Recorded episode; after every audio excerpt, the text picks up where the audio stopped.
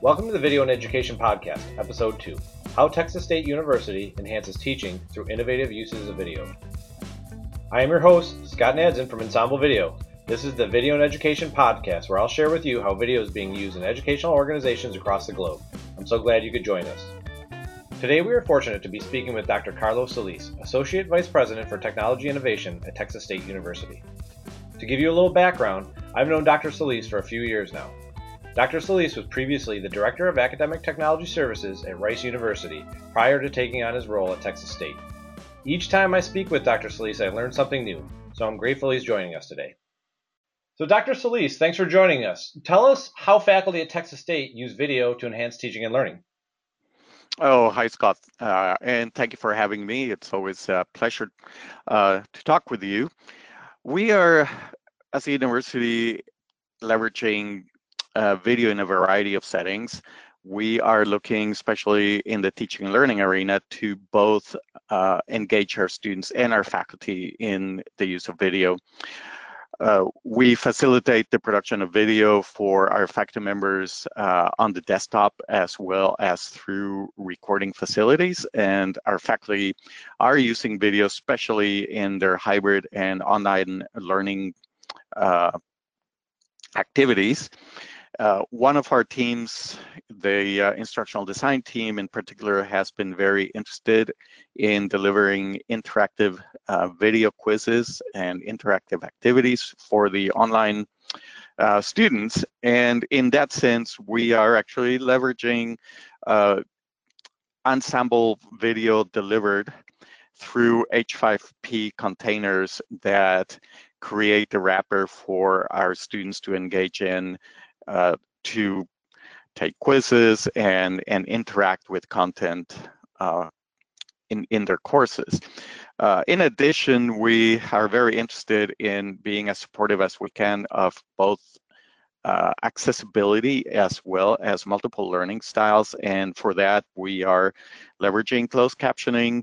We currently use a captioning provider to deliver captions for us but we are also interested in uh, providing along with the captions uh, transcripts so that students can take advantage of uh, both types of content, the video and the transcripts, and especially when we can facilitate searching through the transcripts so that students can actually go and visit specific points in the video along the way where they might have had some difficulty understanding or they want to go back and check on uh, specific points.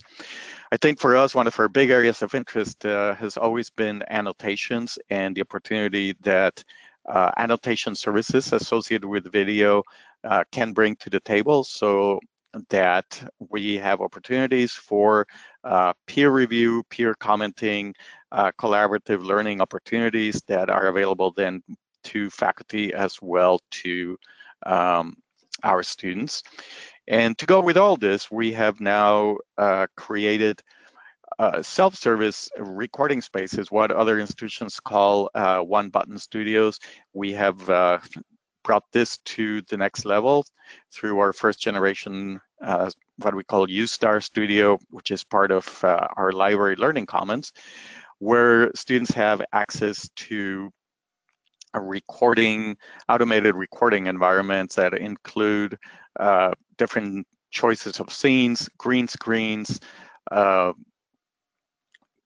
mul multiple setups, uh, all in a self-schedulable, self-service environment that then leverages uh, behind-the-scenes workflows that our staff have programmed to uh, deliver the content to the users uh, wherever they need it in a convenient fashion.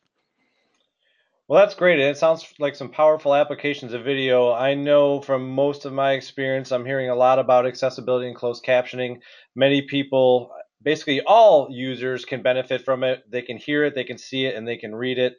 And definitely the uh, point in time feedback of annotations is great. And it's great to hear that you kind of have a uh, video production studio or a video recording studio there for your faculty members that they can use on demand. Um, that really is going to provide them with a, a a powerful space and a safe space for them to record content and then share it with their students.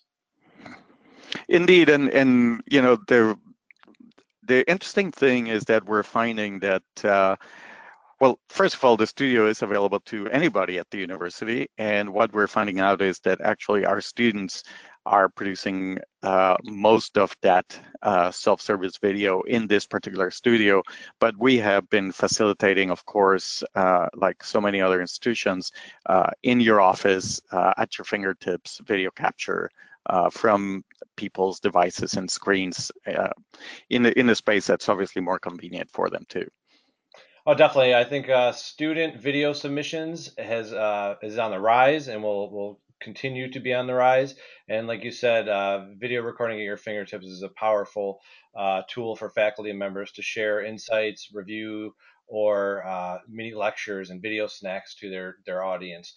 And it gets me thinking about taking the use of video to the next level at your university. So, in your role, how do you encourage technology innovation at Texas State?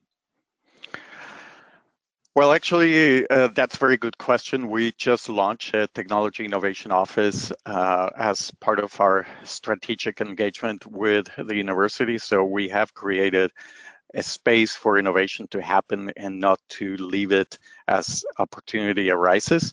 And in one of the areas in which we encourage innovation uh, for our faculty is through a series of grants called the uh, teaching and learning with technology innovation grants. Uh, and we have been running that program for the last uh, three years. And we use it to encourage faculty to think outside of the box and to start imagining what instruction should be like uh, in ways that they cannot engage in today. Uh, through, so through those grant programs, we uh, have now a really solid system in which we work with faculty to help them envision projects. We don't just uh, have an RFP that goes out, but we offer consulting uh, services uh, uh, provided by our instructional designers that uh, are part of a collaboration we have with the Office of Distance and Extended Learning. And then we come in and also provide the technology underpinning consultations so that faculty produce uh, really robust and interesting proposals that then we uh, fund for them, but also help them in the execution of those programs. And at the end of the of the fund of the grant cycle, we then produce uh, some short, short video uh, articles that uh, we use to communicate to the rest of the university what these faculty members have been able to uh, to achieve. Yeah, I was actually able to review a couple of those videos, and it's it's actually incredible. I mean, what a great way to encourage your faculty uh, to leverage video in innovative ways. Um, so, you know, as I mentioned in the intro, uh, you and I kind of cross paths from time to time, and I'm always learning something from you. So, Dr. Solis, um, you always seem to be pushing use of new technologies, whether you're Rice University or Texas State. Where do you get your inspiration, and uh, where do you learn? Oh, that's a hard question to answer. I I, I could not pinpoint it from uh, you know bring it down to any any single source. I I cast a wide net. I'm curious by nature, and uh, I'm always fascinated by opportunities that emerging technologies might bring to uh, education and to research. So I I have a number of sources that I normally go to. Uh, like a lot of people, I'm I'm an avid YouTube watcher watcher. Mm-hmm. Uh, so I I tend to look at things like TED Talks, and um, I also uh, look at uh, content that is actually generated by some of the big tech companies, uh, especially things uh, these days that are focused on cloud services and cloud platforms, whether it's Azure or AWS or Watson. Um, or, or Google Cloud Platform uh, what we're always looking for are opportunities to uh, to see what's available, and then we we also try to be very engaged with our faculty and and our students, so that we can create that uh, brokerage opportunity, if you wish, between uh, what we know exists out there and what kinds of problems uh, our constituents are actually facing or curious about uh, exploring. Oh, that's great, and thank you for those suggestions, and I'm sure our listeners will appreciate it. And as um, we wind down this episode, tell us a little bit about what is next for Texas State University and how it relates to video.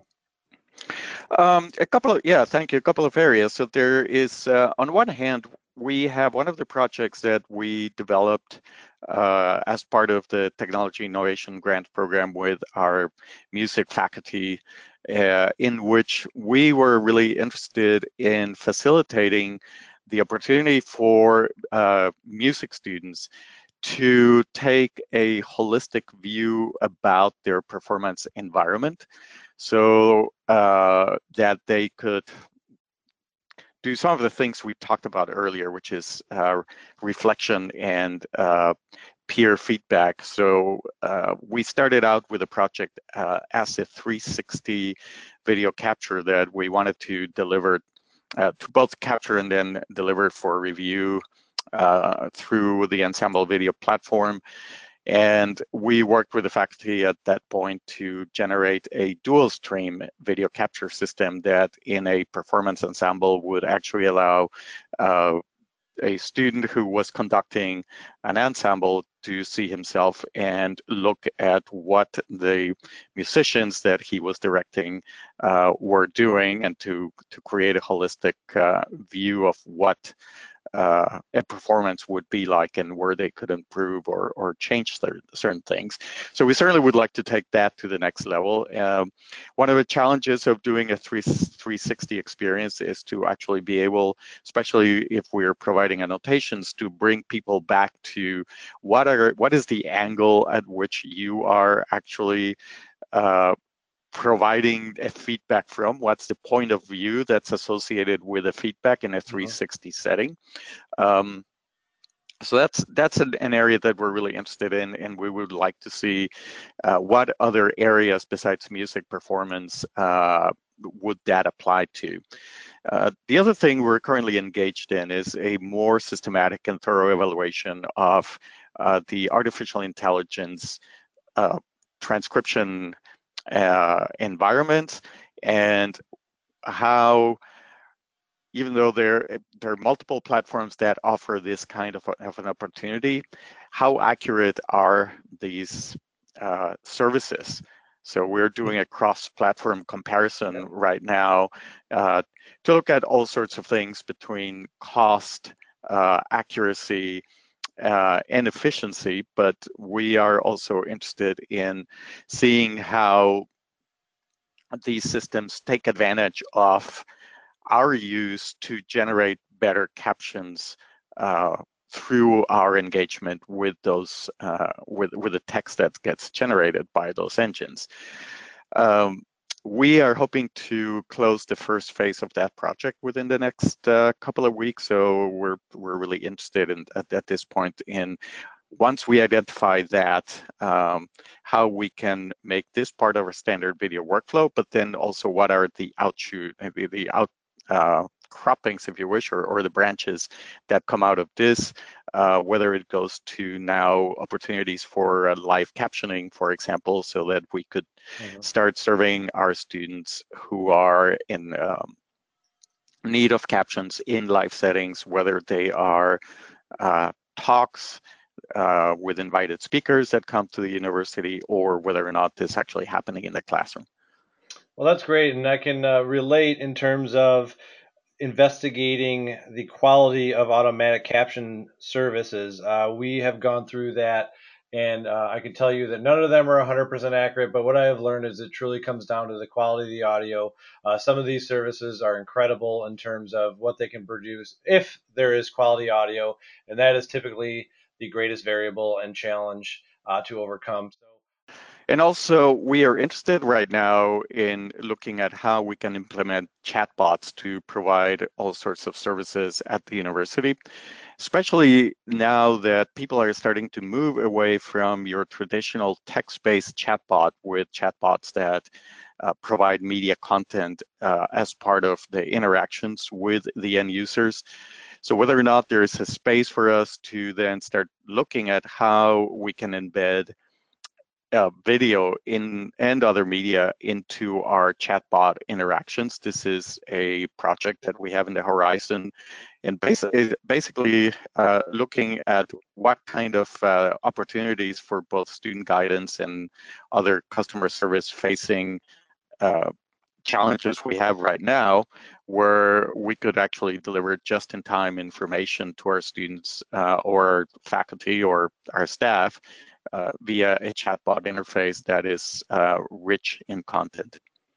Well, that's great, and that's why we needed to connect today because I always learn something new from Dr. Solis, and I'm so uh, appreciative of you spending some time with us in the Video and Education podcast. We are grateful that you spent uh, some of your valuable time with us. Thank you so much. You're welcome. It's great talking with you.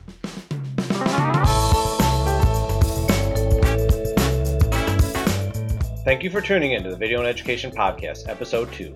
I hope you enjoyed learning how Texas State University enhances teaching through innovative uses of video. Please reach out to Scott at EnsembleVideo.com with questions and let me know if you'd like to join us on the Video and Education Podcast. If you want to learn more about the Ensemble Video platform, you can find us online at www.ensemblevideo.com. Thank you so much for tuning into the Video and Education Podcast. I'm Scott Nadson from Ensemble Video. We'll see you online.